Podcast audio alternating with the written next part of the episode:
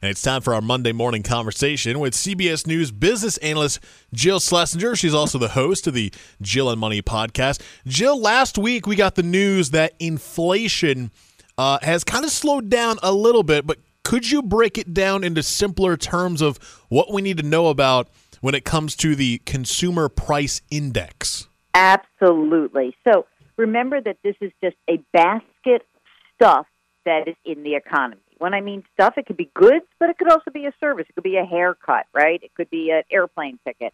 And the government likes to measure how much things are costing. Now, we always get some inflation in the economy, but what we saw last year, really from the 2022 and uh, into at least like July, August, was a huge uh, increase in the price of that basket of and the CPI increased at a peak of 9.1% from the previous year. So from 2021 to 2022 in June, 9.1% increase.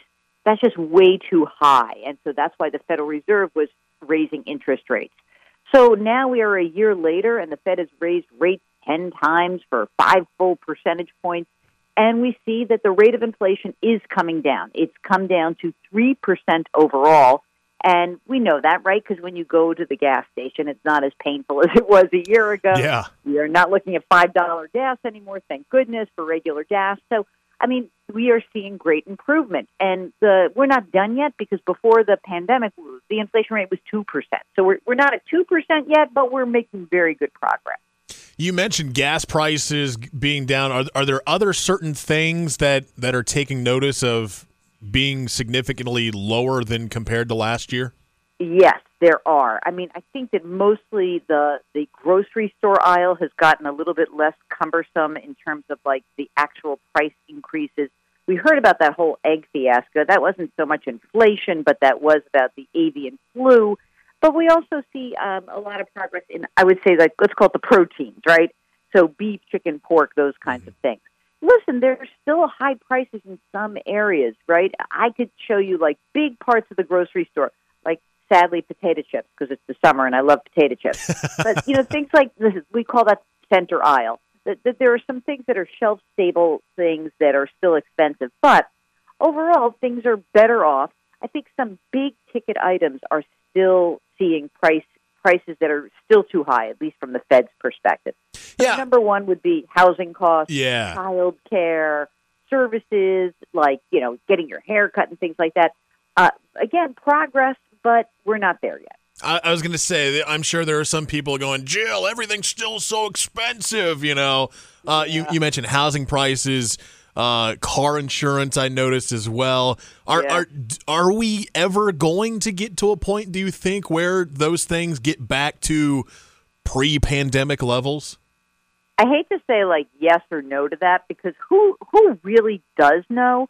And I and I'm not being like uh, evasive in that, which is I think that there was a really weird period of extraordinarily low inflation that was it came out of the financial crisis, if you recall. Like basically, 2009 to 19, inflation was so low that the Fed worried that it was too low.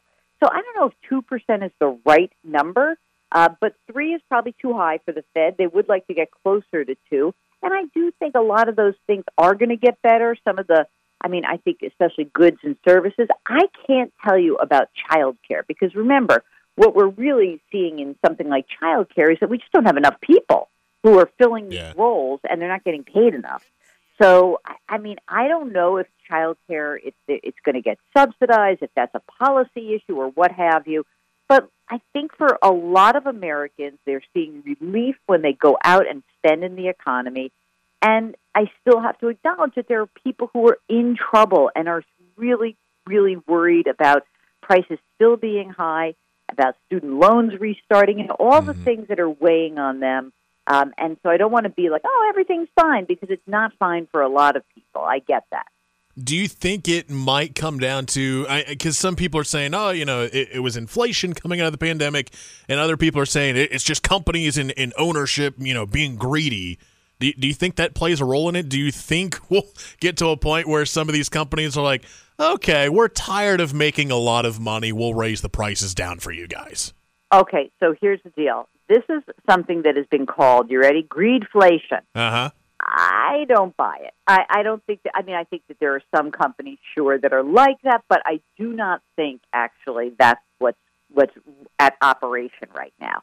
I think that mostly this is a pandemic era problem with the economy just got blown up in the pandemic, okay? Yep. And we had a million people die. And we had a lot of older people saying, like, I cannot work the way I used to work because it's scary and I'll figure it out.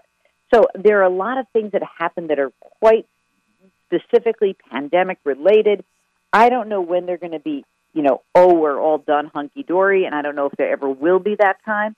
But I, I think that that we don't have the evidence that this is about greedy corporations. I just don't see it in the data. She is CBS News business analyst Jill Schlesinger. Check out her podcast. Check her out on social media and her website, Jill on Money. Jill, thanks so much for always being with us on the WPTF Morning Show. We really appreciate it. My pleasure. Thank you.